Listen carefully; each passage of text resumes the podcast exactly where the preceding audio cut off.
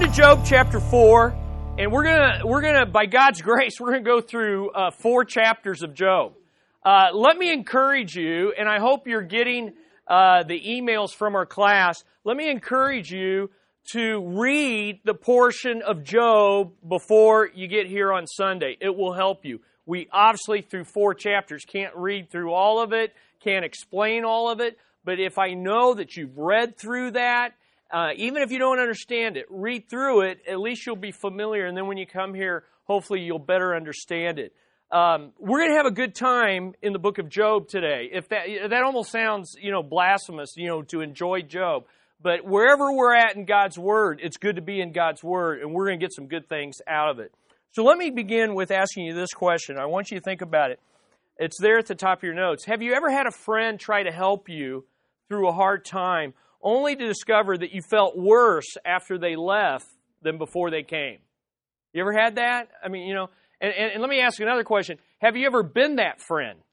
Okay? And, and, and here's the really hard part of that. We have probably all been that friend and didn't know it, okay, at the time. Now, here, here's what that friend is trying to do. They seek to help, but they end up hurting more than helping. They often ask questions to discover problems, to discover the problem, but they end up making you feel like you're the problem. You ever had that? You feel like you're being interrogated, but they're there to try to help you. Uh, they tend to want to fix the problem by fixing you, and so therefore you feel like you're being dissected by them as they help you. Sometimes they came, come up with a solution based on their own experience, and they try to force your problem to fit their solution. Other times they seem to trump your despair with their own. You ever had someone when you're in despair and they come and they want to talk about their their despair, they want to talk about themselves more than listen to you, but they think they're helping you? Um, others have, have had very real and very spiritual encounters with God that they now mistakenly think is a one size fits all and applies to everyone else. And this happens a lot. God, you know, it's really true that God always works consistent with His Word, but He rarely works with an individual in the, with with one individual exactly like He works with another. In fact, He rarely works with us the same way every time. You ever had God do something in your life and then you try to repeat that experience or try to get that experience again. And, and, God doesn't doesn't always work that way. But sometimes when we go to help people, we're like, "Hey, God did this with me, and now let me help you have Him do that with you." And the only problem is it doesn't often work that way. Some some people, some friends come and help us in hard times, and they feel like a, a failure if they can't fix you and your problem, and they won't stop trying until they do, even though you wish they they would. And what's worse, if they can't fix you, they avoid you because they only know how to help you in one way fixing your problem. Others have six or seven steps based on Scripture that if you follow, you're guaranteed to set you free. It's very scriptural, it's very biblical. Uh, biblical. There's seven steps, the number of completion. Follow this and you'll be free. Others are more direct and they'll simply say, say it and claim it, and it's going to happen. Or they get a little more deeper and say, if you would just have more faith, if you would confess your sin a little more sincerely, all this would go away. Or better than that, you could have your best life now. Still, others, when they come to help us, and again, these are our friends, uh, seem to be driven by fear, their own fear. And they sometimes shame us into trying to see things the way they do.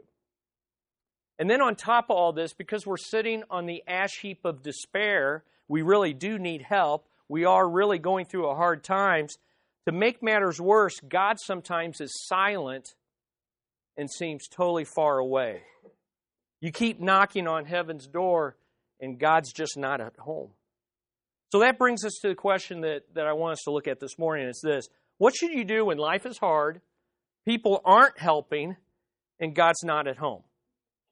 Well, I've got good news for you this morning. So look at your neighbor and says, He's got good news. He's got good news. And here's the good news Job knows what to do in a time like that. Job knows. Job knows despair. Job knows what it is to sit on the ash heap of despair where life is hard, people are no help, and God's not at home. And that's where we left Job last week in Job chapter 3. In Job chapter 3 is a place where there's a lot of people right now. And I don't, I don't know about you, and I don't know about in this room, but there's a lot of people that are sitting on the ash heap of despair. If you'll slow down and interact with people this week, look at their countenance, listen to their words, you'll find that there's more people on the ash heap of despair than what you realize. But you got to get your eyes off yourself and onto the people around you. And, and, and, and here's the reality everything that follows in the book of Job now, Job chapter 4 all the way through, and I think it goes all the way to chapter 35, is a reaction to Job's cry of despair. In a sense, we've left chapters 1 and 2 behind. Uh, the friends are no longer concerned about Job's problems. They're concerned that Job is so despairing. He's so depressed that it seems like he's given up on God. In, in, in fact, they don't know what to do with Job after Job chapter 3 because here's what they thought Job was going to do confess sin. Because in their mind, your suffering always due to sin. When Job doesn't confess his sin, but just roars and wails in despair, the three friends, they don't know how to comfort him. And so from Job chapter, or at the end of Job chapter 3, they no longer are comforters, they're accusers. Because it's like, hey, the reason you're not confessing is because you're hiding. You're hiding your sin, and so we're gonna we're gonna dig it out for you. And you'll you'll be glad we did. Well, in reality, these three guys are they're afraid. Because these they, they think they have it all figured out. If you're suffering, it's because of your sin. But Job claims he's not a sinner. He's blameless. He's right with God, and yet he's suffering. Why would that make these three guys scared? Right, he's the most righteous man, and, and they consider themselves righteous. And if, if such a righteous man could suffer, what would that mean for them? They might suffer as well. Because it's, suffering isn't always connected to your sin, and that means what's happening to Job could happen to me, and I can't do anything to avoid it. I'm not in control. These guys, Job is scaring them. Because behind Job is a God they can't control. And that scares us. And it ought to scare us. But it should also comfort us because that God we can't control is compassionate, merciful, and gracious, even in the midst of adversity. So, after seven days of silence, Job roars and wails in despair. You can go online, see last week's message. And now his friend Eliphaz the experienced speaks. So if you look in your notes, Job chapter 4 through 7 divides up in two ways. The first two chapters is the miserable comfort of Eliphaz the experienced moralist. And here's what he says. And, and we're going to study what he does, how to not help a hurting friend. So the first part of this lesson is what you don't do. So as I teach it, don't go, oh yeah, I'm going to go do. No, this is what you don't do. Four easy steps to getting happy, healthy, and wealthy. I'm going to give you a short course in prosperity theology, Job 4 through 5. Then Job 6 through 7 is the persevering response of Job the blameless suffer. And that's where we're going to answer the question when life is hard, people aren't helping, and God's not at home, what do you do? And Job's going to tell us you reject easy answers and heartless explanations. So let's dive in. Here's a short course on prosperity theology. Four easy steps. So you're facing someone with depression, someone with uh, the great despair. They're on the ash heap of despair. And uh, here's what Eliphaz says Hey, I got four easy steps. Just follow these four easy steps, and you won't be depressed tomorrow morning. Here it is How to get happy, healthy, and wealthy the easy way. Number one, receive wise counsel from someone with more experience than you. Receive wise, wise counsel from someone more experienced than you. Basically, here's what Eliphaz says to him Stop your whining and listen up to someone who is old enough to experience far more than you and therefore knows more than you. He kind of puts Job in his place and just says, Quit your roaring, quit your wailing. If you just listen to me, you could get out of this despair. You know, and sometimes we can act that way towards people, right? Yeah, we can be that way. Well, let's take a look at it. Let's look at Job 4 1 through 5. Then Eliphaz the Temanite answered, I always think termite, but it's Temanite. Here's what he says, verse 2 If one ventures a word with you, will you become impatient? But who can refrain from speaking? Behold, you have admonished many, and you have strengthened, strengthened weak hands. Your words have helped the tottering to stand, and you have strengthened feeble knees. But now it has come to you and you are impatient. It touches you and you are dismayed. In other words, what he says is, Joe, listen to me and just practice what you preach to others. If you would just do what you've told others to do, you'd get yourself out of this mess. And then he comes to verse 6 and he says this, and, and he, and he, he kind of sticks the knife in it a little bit. Because he says, basically, Job, if you are as blameless as you say you are, then you oughtn't be depressed. You ought to be despair because if you're that blameless, God's going to get you out of this quickly, immediately. Look at verse 6. Is not your fear of God your confidence and the integrity of your ways your hope? Basically, saying, Why are you so depressed? Why are you so fearful when your fear of God ought to, ought to lift you out of despair? And he's basically saying, if you're as blameless as you say you, you are, then you should have real hope instead of being hopeless. Basically, he's saying this Why such doom and gloom, Job? If you really are as blameless as you have appeared and now claim to be, God's going to come through for you, so quit being depressed. All right. Now, basically, what he's just done is rebuke Job for not practicing what he preaches and for not seeking wise counsel. And so that's step number one. Step number one is basically shut up and listen to me because I know how to get you out of this. Number one. Step number two remember the law of the harvest. You always reap what you sow. So, first receive my counsel, quit wailing, quit roaring, quit being depressed. Just listen to me. I'll get you out of this. Number two, remember the law of the harvest. You always reap what you sow. And uh, basically, the reap what you sow principle is this everybody always gets what they deserve before they die. Now, the reaping what you sow is a biblical principle. That's biblical. The problem is when you think the principle applies before you die. You do not all you will always reap what you sow, but sometimes you won't reap it until when? After you die, either in heaven or in hell. The problem with Job's friends is they had this figured out to where you will always reap what you sow before you die. Therefore, Job, if you're really blameless, God's going to get you out of this suffering because you'll reap it before you sow. And if He doesn't, if you die and you're still suffering, and God doesn't heal you or God doesn't make you rich, then it's very evident you were a sinner all along because you always reap what you sow in this life. Now, let me give you the three kind of the three principles because this these verses that we're going to look at here, chapter uh, 4 verse 7 through 5, this is kind of the basis of everything these three guys are going to say for all the rest of the of their argument with Job.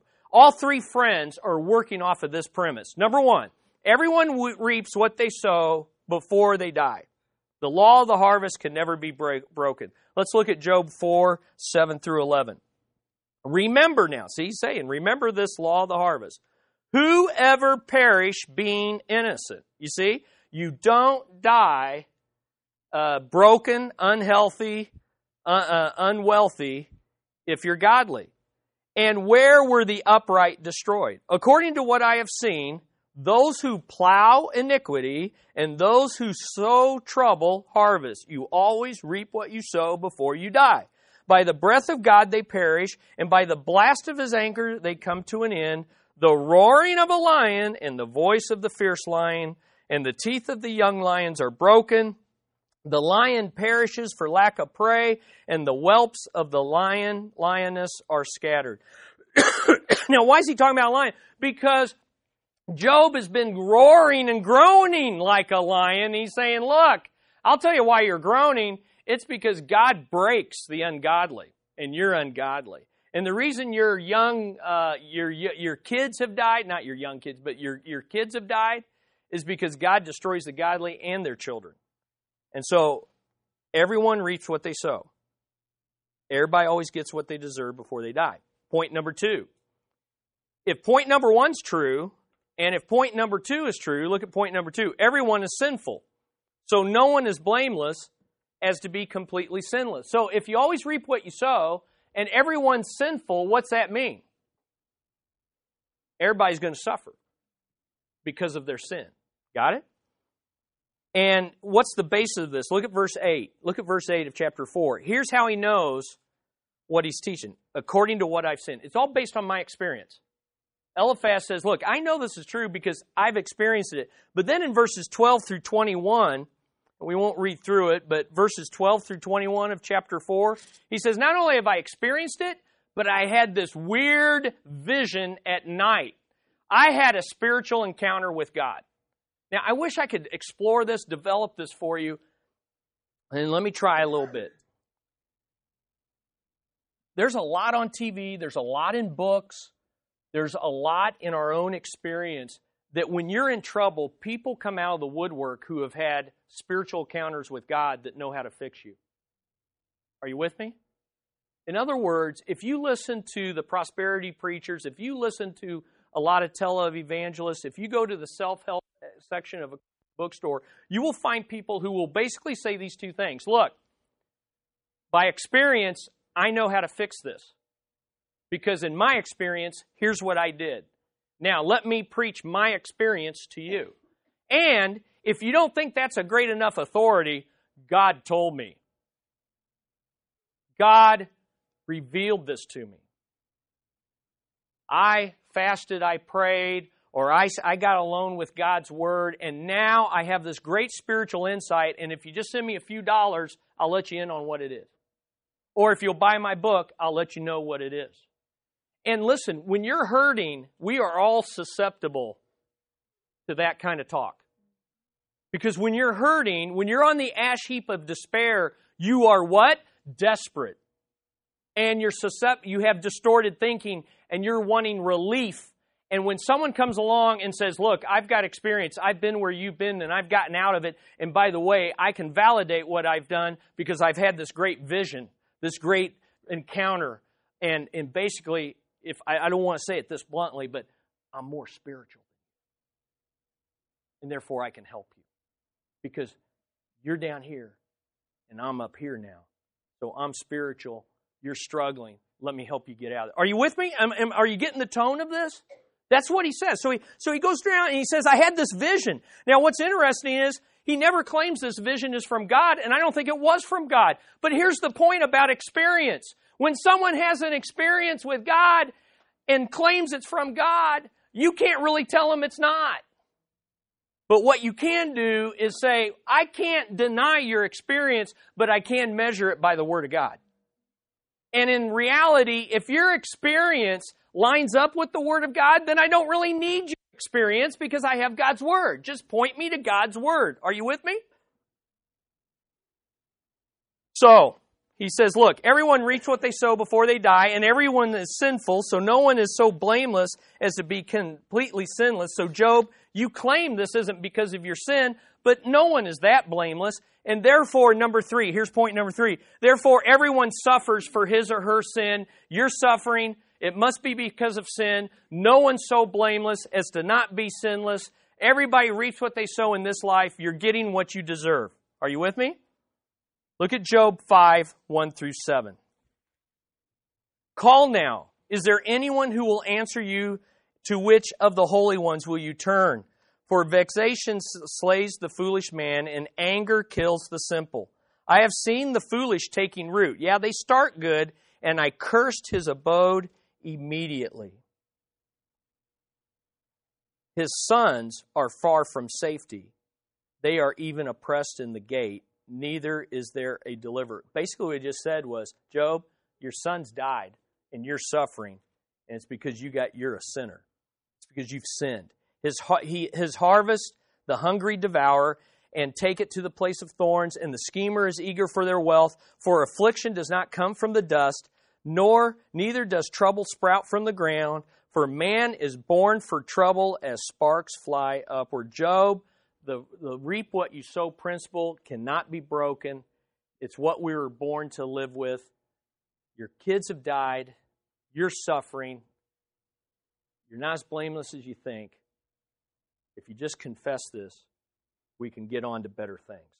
So let's look at it. Remember, here's how you get healthy, wealthy, and happy in four easy steps. Receive the counsel of ones more experienced than you. Remember the law of the harvest. Number three, repent in light of God's discipline of your sin.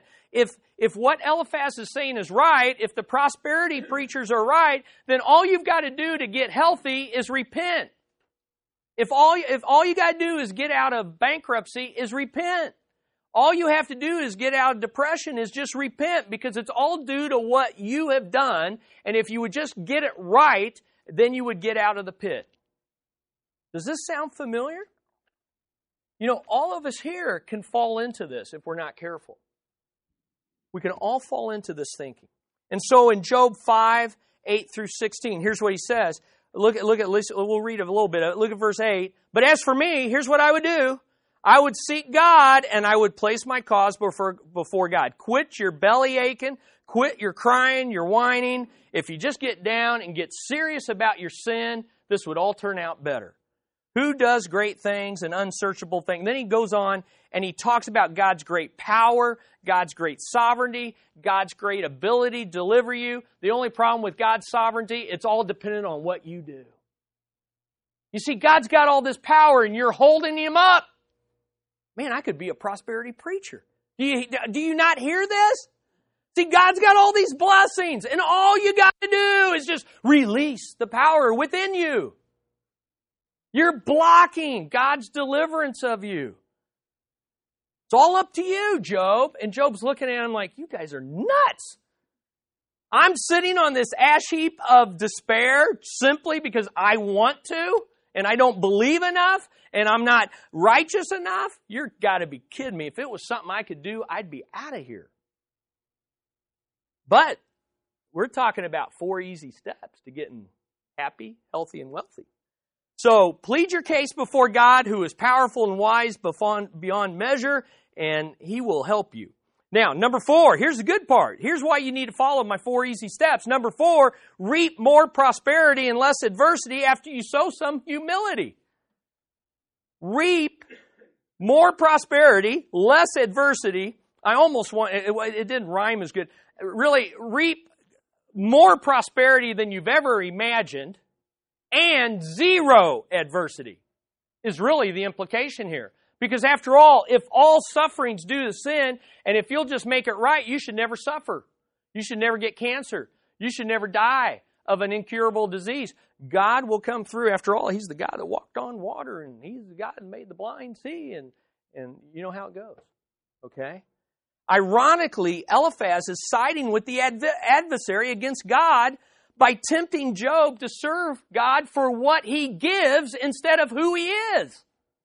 See, he's saying to Job, look, serve God, get right with God, not because God's holy, but because He'll make you rich. Get right with God because He'll make you healthy. Get right with God because you can have your best life now. And oh, by the way, He's holy too. When in reality, the message of the gospel, the persevering gospel, is really this get right with God whether you're in, in, whether you're rich or poor, whether you're healthy or unhealthy, God is worthy of all that we have when we're on the in the on the ash heap or when we're on the mountaintop. See, it's not about where we are, it's about who he is. Got it? Okay, say say got it. Good. All right.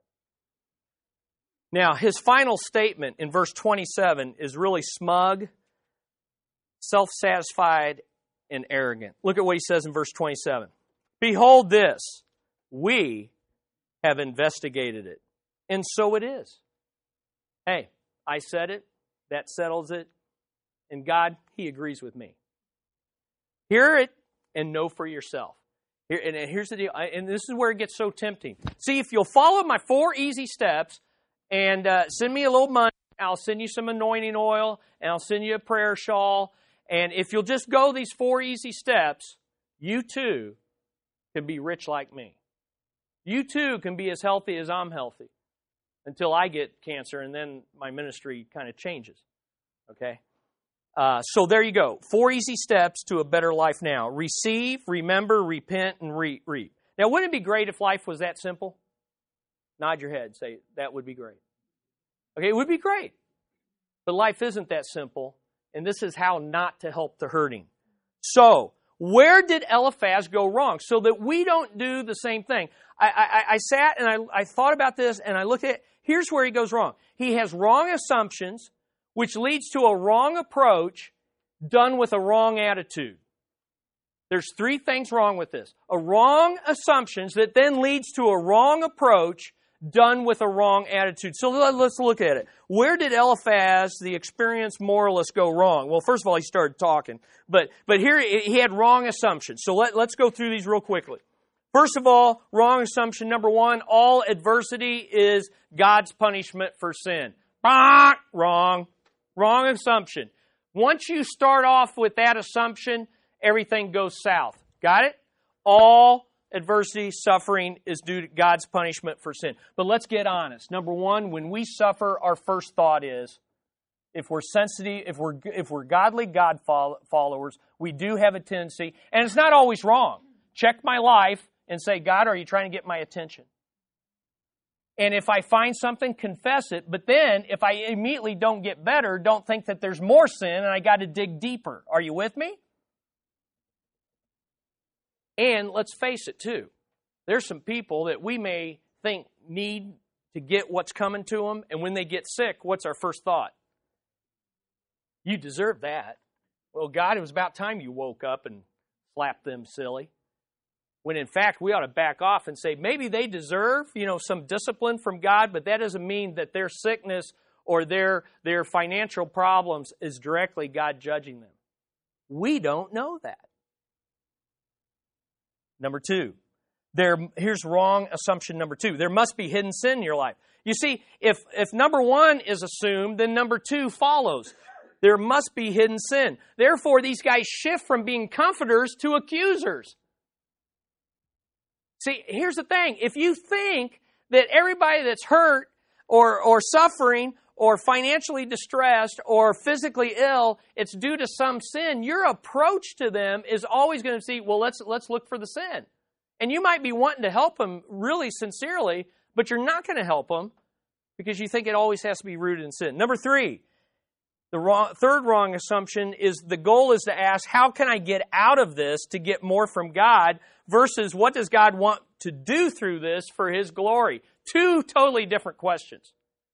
These guys assume the question is, how do I get off the ash heap instead of what does God want to do through my ash heap experience for His glory? Number four, I have, now here's the key one. Here's the key assumption. I have the wisdom and experience to judge another person's relationship with God by what they're experiencing, whether it's adversity or prosperity.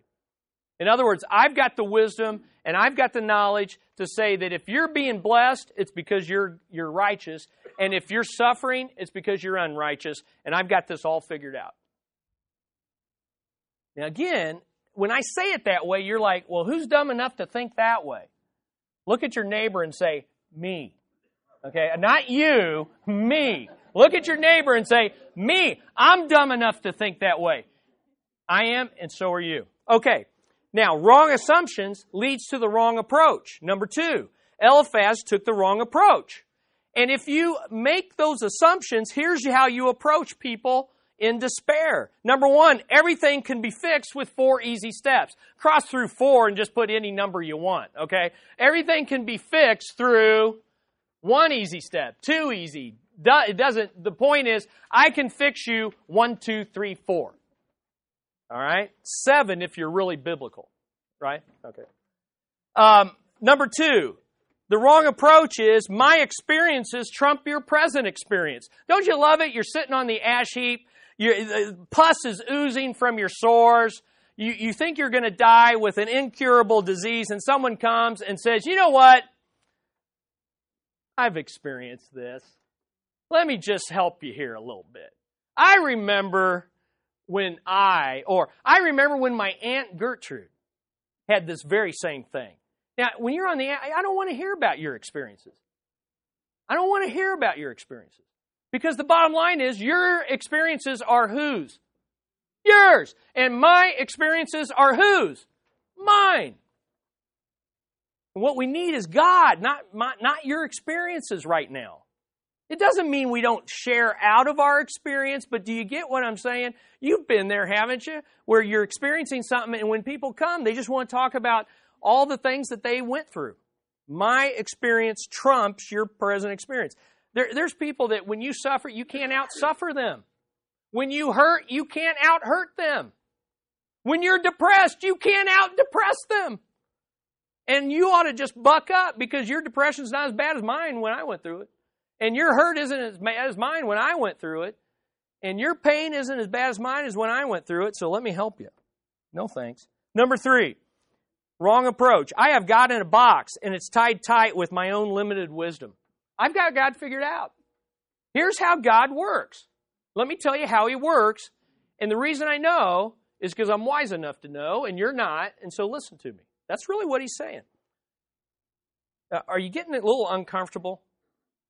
You, because I hope you are, because it's, it's us. This is us, right?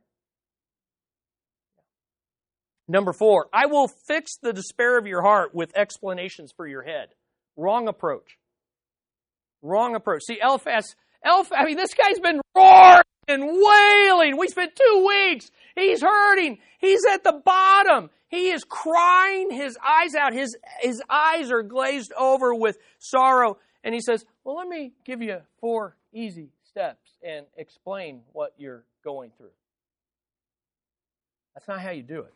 It's not how you do it. Wrong approach. You don't fix the despair of the heart with explanations just for the head.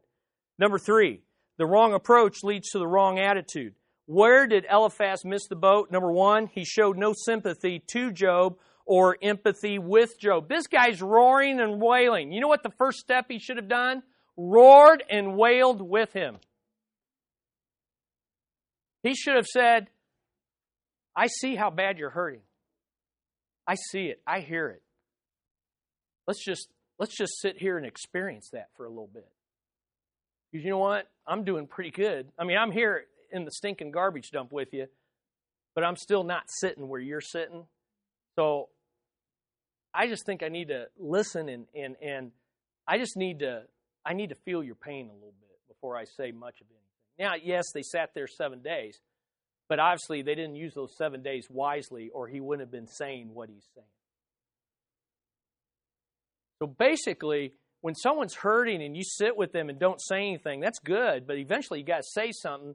And what you say after your silence reveals whether you have sympathy and empathy. Sympathy is, I see your suffering. Empathy is, I will share with your suffering. These guys didn't do either one. Notice what Warren Wiersbe says. You do not heal a broken heart with logic, you heal a broken heart with love. These guys have no love in their four easy steps. Number two, he applied truth, and there's a lot of truth to what these guys are not preaching false doctrine, they're wrongly applying good doctrine. So they are applying truth in a rigid manner based on the assumption that he knew everything there was to know about God's sovereignty as well as Job's integrity and adversity. Basically, Eliphaz sitting there saying, Look, I've got truth and I know exactly how to apply it to your situation because I know exactly what God's up to. I know exactly how what your heart's like and I know exactly why this is happening, so follow my four easy steps. Now, when someone comes at you that way, run. Run. Okay? And when you hear yourself giving advice that way, stop. Stop. Look at these two great quotes. Eliphaz, as a counselor, is a supreme negative example. Great truths misapplied only hurt more. those who are already hurting.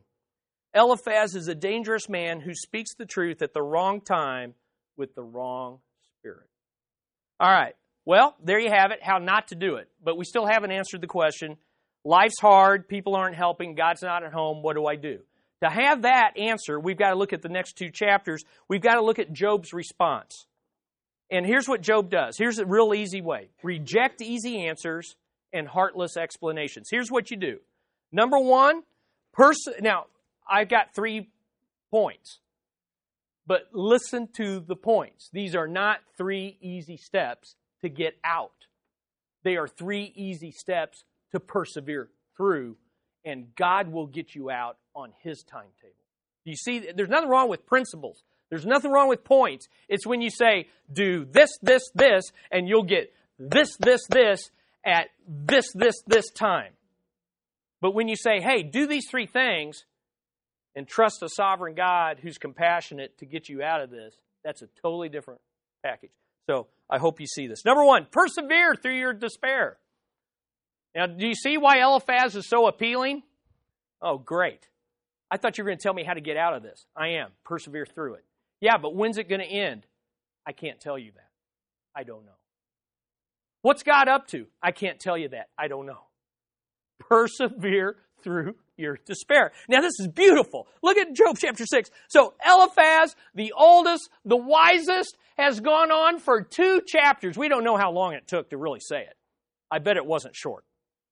But he went through all this, and when he's all done, he says, Now, if you just listen to me, you'll, you'll get this figured out. You'll be happier, healthier, and wealthier. So here's how it works with old Job. Look at Job chapter 6, verse 1. Then Job answered, You know, you're right. I'm just going to do that and get out of this. No, here's what he says. Oh, that my vexation were actually weighed and laid in the balances together with my calamity. Basically, you've, I've already been in depression. Now, if I add the frustration of listening to you, it'd be more than the sands on the sea.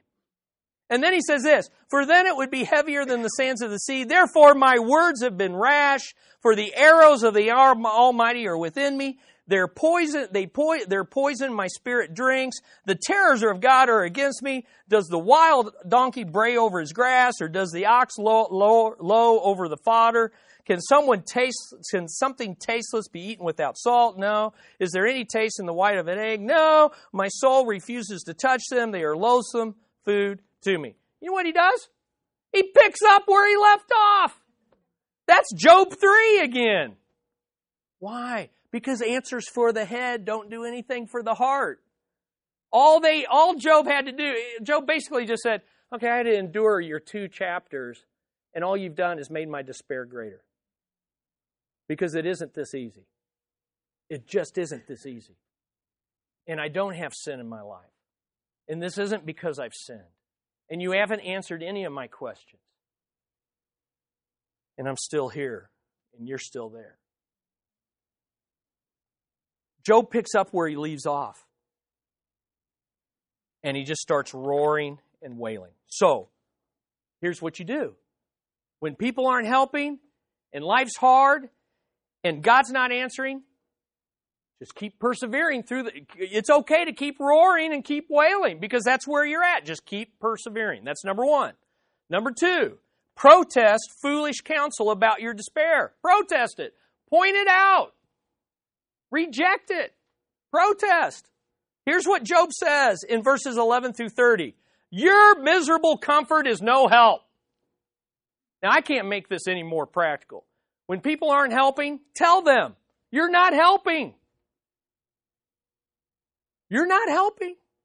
This isn't helping. Your counsel, and you know why?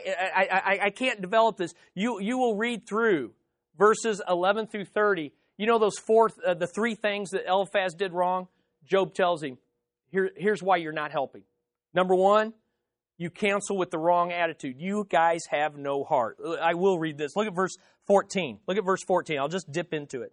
For the despairing man, there should be kindness from his friends, so that he does not forsake the fear of the Almighty. You guys are trying to get me to stay faithful to God. You're driving me from. If I keep listening to you guys, I'm gonna I'm gonna quit on you and I'm gonna quit on God. Show me a little kindness. And then 15, my brothers have acted deceitfully like a wadi. A wadi is a place where you get refreshment in the desert, like the torrents of wadis which vanish, which are turbid because of ice, and to which the snow melts. What he says is, You guys came, and I thought I was going to get refreshment. I thought you were going to be an oasis in the midst of my desert of despair, and I was so looking forward to the comfort and the encouragement, and you guys are dry as dust. You haven't satisfied my heart need. You counsel with the wrong attitude. You have no heart. Number two, you cancel with the wrong approach. You're fear driven, shame based, and you're man centered. You're pointing me to what I can do or not do. You're shaming me into confessing sin that I haven't done, and it's all driven by your own fear. Look at verse 21. Indeed, you have now become such. You see a terror and you are afraid. Job's saying this. The reason you're pushing me so hard to think like you do because if you're wrong, you're afraid this could happen to you. And you and, and it's really tempting, isn't it, to entertain false ideas about God so we can feel better about what may happen to us in the future. See, there's a whole lot of people that think God grades on the curve because it makes them feel better about life after death. There's a whole lot of people that like to think that everybody gets what they deserve because it makes them feel better about ungodly people getting off the hook in this life. And it somehow justifies what they're going through. I, man, this book is so practical. Number three, because you got the wrong attitude, you have the wrong attitude because you have the wrong approach. And then Job says, Your counsel is based on the wrong assumption. I have sinned and deserve everything I'm getting. You know what's interesting about uh, verses 24 through 30? Look at chapter 6. In chapter 6, verses 24 through 30, you might want to write in your margin all the uh, pronouns of you in that are plural. He's addressing all three because Eliphaz is speaking for all three of them. All three are saying the same thing. You've sinned and you deserve what you're getting. If you want to get out of it, confess it. Okay. So, number one, what do you do when life's hard? People aren't helping. God's not at home. He's not answering. Number one, persevere through your despair. Number two, protest foolish counsel. Protest it. And then number three, pursue God in your despair. That's all of chapter seven. Pursue God in your despair. Here's the good news Job says in chapter 7 God, leave me alone because my misery is great and my life is short. You're like, that's pursuing God? Yes, because for the first time, for the first time on the ash heap of despair, God, uh, Job is addressing God. Remember what I said in chapter 3? He was just roaring and wailing and just, you know how you say, life, you're not really praying. You're not really talking to anyone. It's just in there and you're just puking it out. This is a turning point. In chapter 7, he tells his friends, You guys are no help, and he looks up to God. Now, when he looks up to God, he says, God, leave me alone. But that's you say, I, I thought we were supposed to pursue God. Oh God, I know you're holy and wise, and my suffering has a purpose. Therefore, I pray to you, give me grace to persevere. See that we have this holy image. No, this is how you pursue God in your despair. God, leave me alone. Get me out of this. Quit bugging me. I want out. You know, in other words, he's complaining, but who's he complaining to? Who? To God. And who can do something about it? God. See, now he, he at least now he's whining and warring and, and wailing to the right person. Amen? And that's why he's going to find the right answers eventually. Are you with me? Really huge. It'll change your prayer life. We're going to talk upstairs about groaning in prayer. Part of that groaning is like, God, leave me alone. But at least I'm t- at least we're talking. at least we're talking. This is a turning point. He's, he's honest in prayer. I, I like how Job 7.11 is summed up. Not 7.11. Job 7.11 is summed up by the message. So I'm not keeping one bit of this quiet. I'm laying it out all on the table. My, I'm, my complaining to high heaven is bitter, but it's honest. That's good stuff.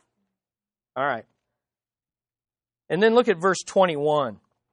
The last words of Job are this Why then do you not pardon my transgression and take away my iniquity? Now I will lie down in dust, and you will seek me, but I will not be. Basically, he's saying this God, well, here, here's what happens. When you listen to bad counsel, you start thinking they're right. So even though he knows he doesn't have sin, they've introduced the issue of sin, and so he's saying, Look, if I've sinned, then you better hurry up and forgive me because I'm not going to last long. He was wrong about both those things. First of all, he didn't need to repent. God wasn't waiting for him to repent because there was nothing to repent of. He just needed to be patient and wait on God. Number two, he thought he's going to die at any moment, and we know he isn't. He's going to last another 38 chapters. I hope you do. He's going to last another 38 chapters. In other words, he's going to live beyond this. He's wrong about how hopeless the situation is. All right. He needs to persevere. So here's you do. What do you do when life's hard people aren't helping. Let me sum up the whole lesson, and here's two practical principles. And uh, Chuck Swindoll uh, really put these in good words. So here they are. There are times when the words of others only make our troubles worse. Tell them they are not helping you. So when, when life's hard and people aren't helping, tell them.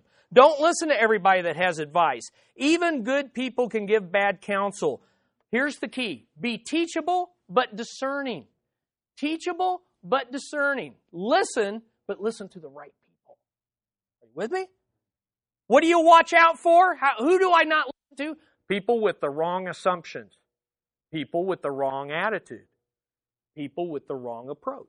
So go back in this lesson, look at those, look under Eliphaz, and people that come with this assumptions and this approach and this attitude are probably not going to help you get out of the pit of your depression. Got it? But do understand that all counselor, you know, all human counselors are human. And don't expect, you know, Jesus in the flesh to be counseling you. We're all messed up, but you know what I'm saying. If someone's really shaming, guilting, blaming you, and not helping you, then you need to seek other godly counsel. Number two, there are times when God's ways only make us more confused. Trust Him anyway. That's what Job's doing. Trust him anyway. Hey, Job is just as messed up in chapter 6 and 7 as he is in 3. The only thing that he's done better is he sought God in his confusion. He is going to trust God. Remember what Job says later though he slay me, I will trust him. I will trust him. And I love these, and these are things that you can stick on your mirror when you shave or brush your teeth. Trust God's grace when you can't see his face and trust God's plan when you can't see His hand. That's what you do. That's what you do when people aren't helping. When God's not answering, you trust His grace when you can't see His face. You trust His plan when you can't see His hand. Now, here's the personal project. We got two personal projects. So that we won't be an Eliphaz, here's a personal project for friends who want to help the hurting. We really ought to do this almost on a daily basis. Stand in front of a mirror and just shrug your shoulders. Okay? Do, do. Everybody do that. Come on, you need some exercise. You need to wake up. Just shrug your shoulders and then say in the mirror, I don't know. I just don't know. I don't have all the answers, but I know the one who does. You can trust him any, even when he doesn't seem at home. I, I don't know. It's okay to say, I don't know. I don't have four easy steps. I don't have all the, I don't have him figured out. I don't have your problem figured out. Heck, I, uh, I, I don't have myself figured up, out. I just don't know. But I know the one who does. Trust him. And then if you're a sufferer like Job and you're hurting, basically you kneel before God and you cry out the same thing. God, I don't know. I don't know what you're doing. I don't know why I'm in this. I don't know how I'm going to get out. I don't know what your timetable is. I don't have all the answers, but I know you do. I'll trust you. When I can't see your face, I'm going to trust your grace. When I can't see your hand in this, I'm going to trust your plan. I'm just going to trust you. And I'm going to persevere, and I'm not going to bail on you. I'm not going to bail on your church. I'm not going to bail on your word. I'm not going to bail on prayer. I'm just going to stick it out. And here's what uh, Swindoll says The great news is this God never shrugs. He never looks in the mirror and shrugs. He never says that with acute perception, he says, I know exactly why this happened. I know the way you take. I know why. And I know how long you'll be there, and I know what the end result be. Shrugging and deity are incompatible. God knows, even if He doesn't tell us. And while you're shrugging there and saying, I don't know, He's saying, Good for you. Rely on me in the mystery. Trust me. God never tr- promised He would inform us ahead of time all about His plan. He just promised that He has one. That's good stuff. Ultimately, it's for our good and His glory. He knows. We don't. That's why we shrug and admit, I don't know. So if you and I meet someday and you ask me a deep theological question, don't be surprised if I shrug and I say, I don't know. But I know the one who does. Trust Him. When people aren't helping, tell them and then trust God. When God's not answering, trust Him anyway. He'll get you. Let's pray.